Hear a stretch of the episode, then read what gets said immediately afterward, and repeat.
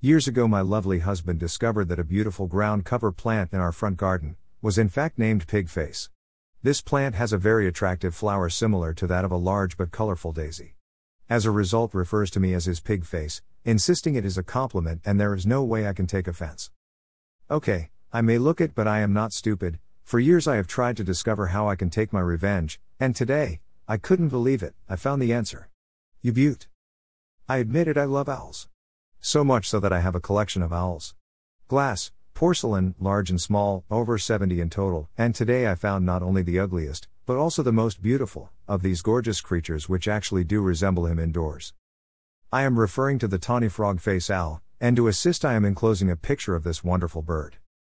From now on, if my hubby refers to me by that ridiculous name pig face, then I have the perfect reply, especially as it has a remarkable resemblance to my man.